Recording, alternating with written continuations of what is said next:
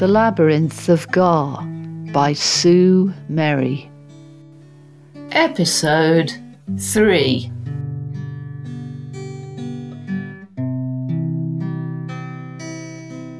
Welcome, dear children, everywhere. Are you ready for the next episode of The Labyrinth of Gar? Are you comfortable and cozy? Now, just relax and listen to the story.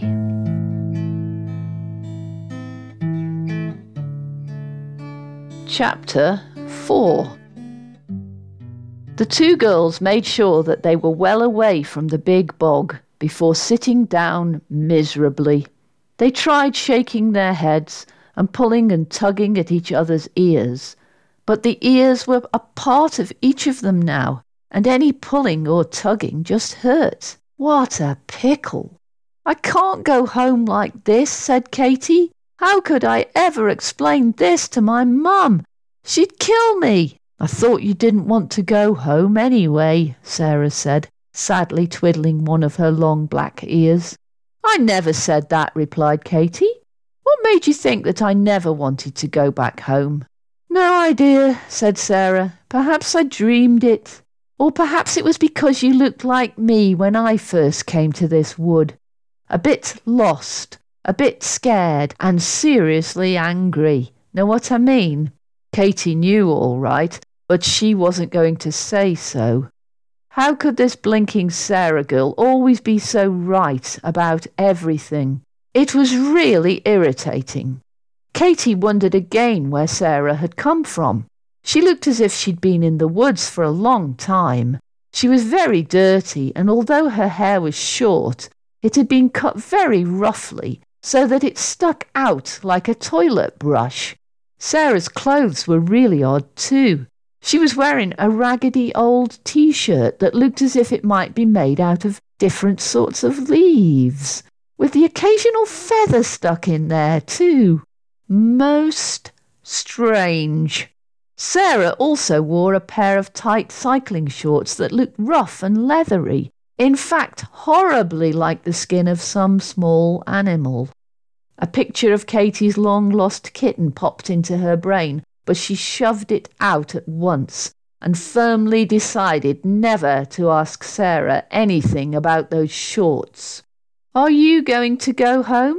Katie found herself asking. She hadn't meant to say anything at all, but this question just seemed to come out of her mouth all by itself. I can't remember my mummy and daddy, so why should they remember me? was Sarah's reply.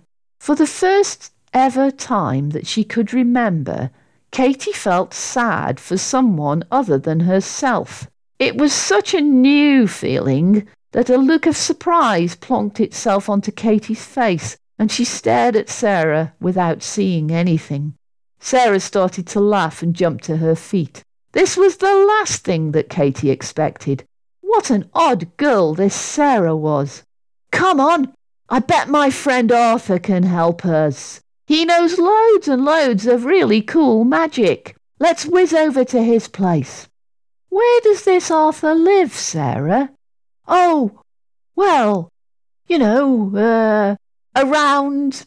Around where exactly? Katie was beginning to get suspicious.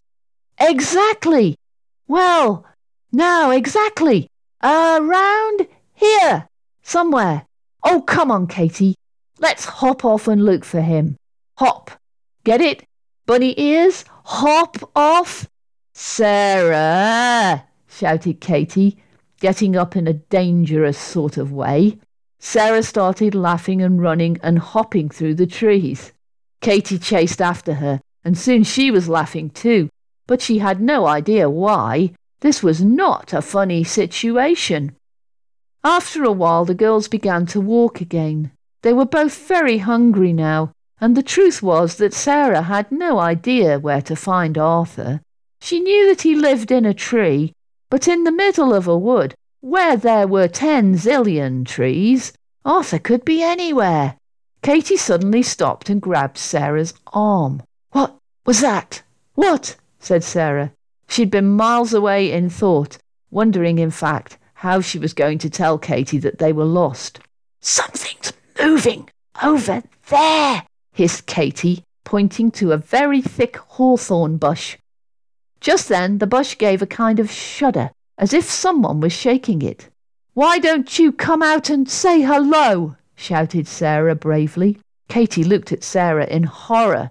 She was all for running off, especially after what had happened last time. Goodness only knew what was lurking in that bush. They already had bunny ears. What were they going to end up with next? Frog's legs? The bush shook again, and a rather weak little voice said timidly, You me fwendy? The girls looked at each other. They were feeling a little safer. This creature didn't sound very frightening at all. Me only come out if you me friendy. It's all right, we'll be your friends, said Sarah in her nicest voice.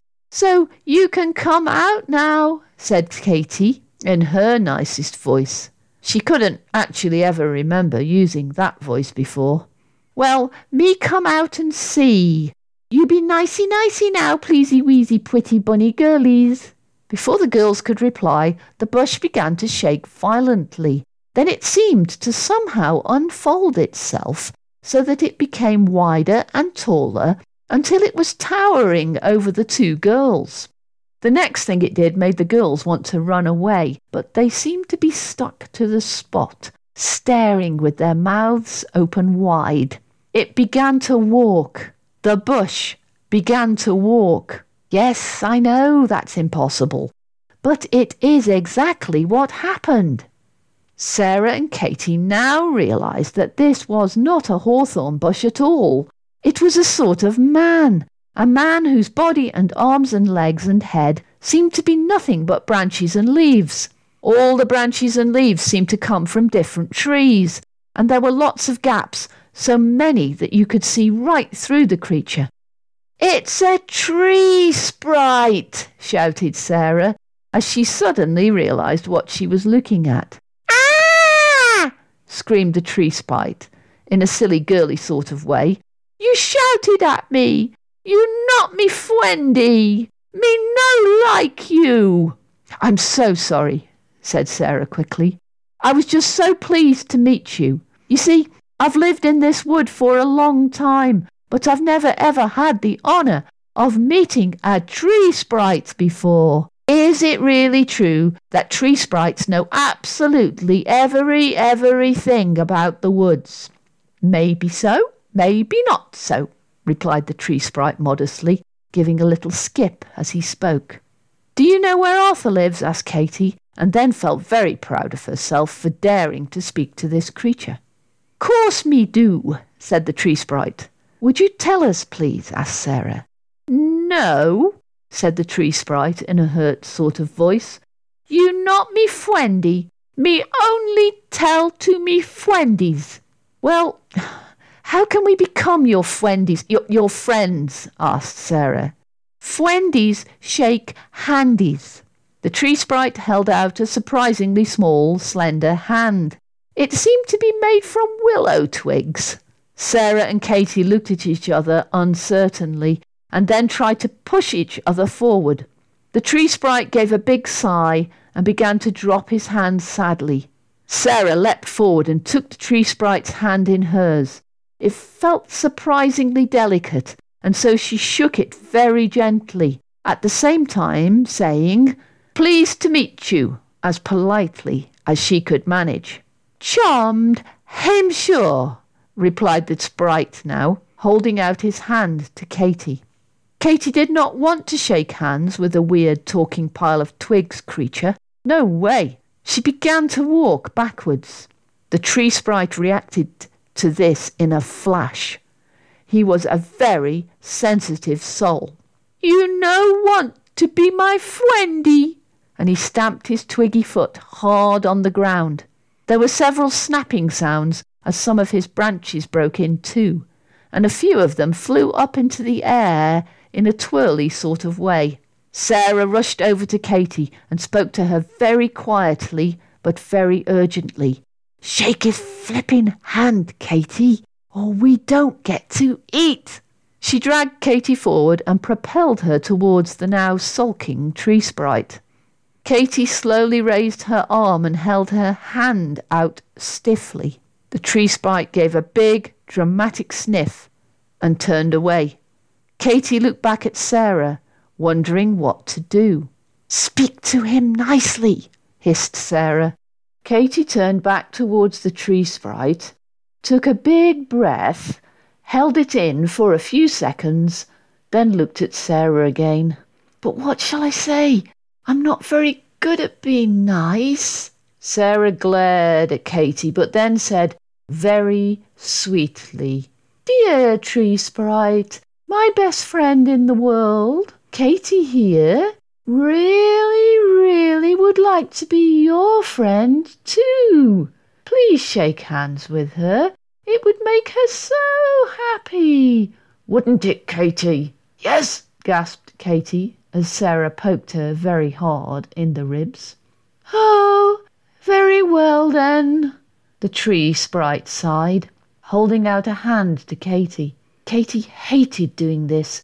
She gripped the tree sprite's hand very stiffly and tightly.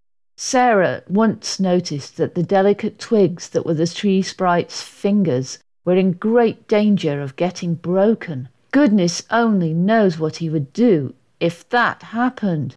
Katie was gripping tighter and tighter and one or two twigs looked to be right on the point of snapping. Sarah quickly whispered to Katie, Remember the ready list. Stop, see, breathe, soft and tall. Imagine your head's a floaty balloon and your shoulders are soft, like runny custard. Katie stopped. She looked at a bright pink flower popping out of the ground several metres away. She let her body have a big breath. She thought about being soft and tall. Katie's head began to float about freely on her neck, and as her shoulders began to melt, she found herself taking another big breath and feeling taller and freer and not nervous any more. This also had the effect of making her release her grip on the tree sprite's hand. This was just in the nick of time. One tiny twig had already snapped, and it fell to the ground as Katie's hand became light and free. Sarah secretly kicked the twig out of sight and hoped that the tree sprite wouldn't notice. Pleased to meet you, said Katie. Charmed, I'm sure, came the reply. Now you both me friendies. Ho hey, happy day! Follow me, come this way. The tree sprite skipped off through the wood. Where are we going? Sarah shouted. Me take me friendies to show them off offwards nice housey. Skippy whippy, off we goey. So off they went, hoping against hope that the tree sprite really did know where Arthur lived.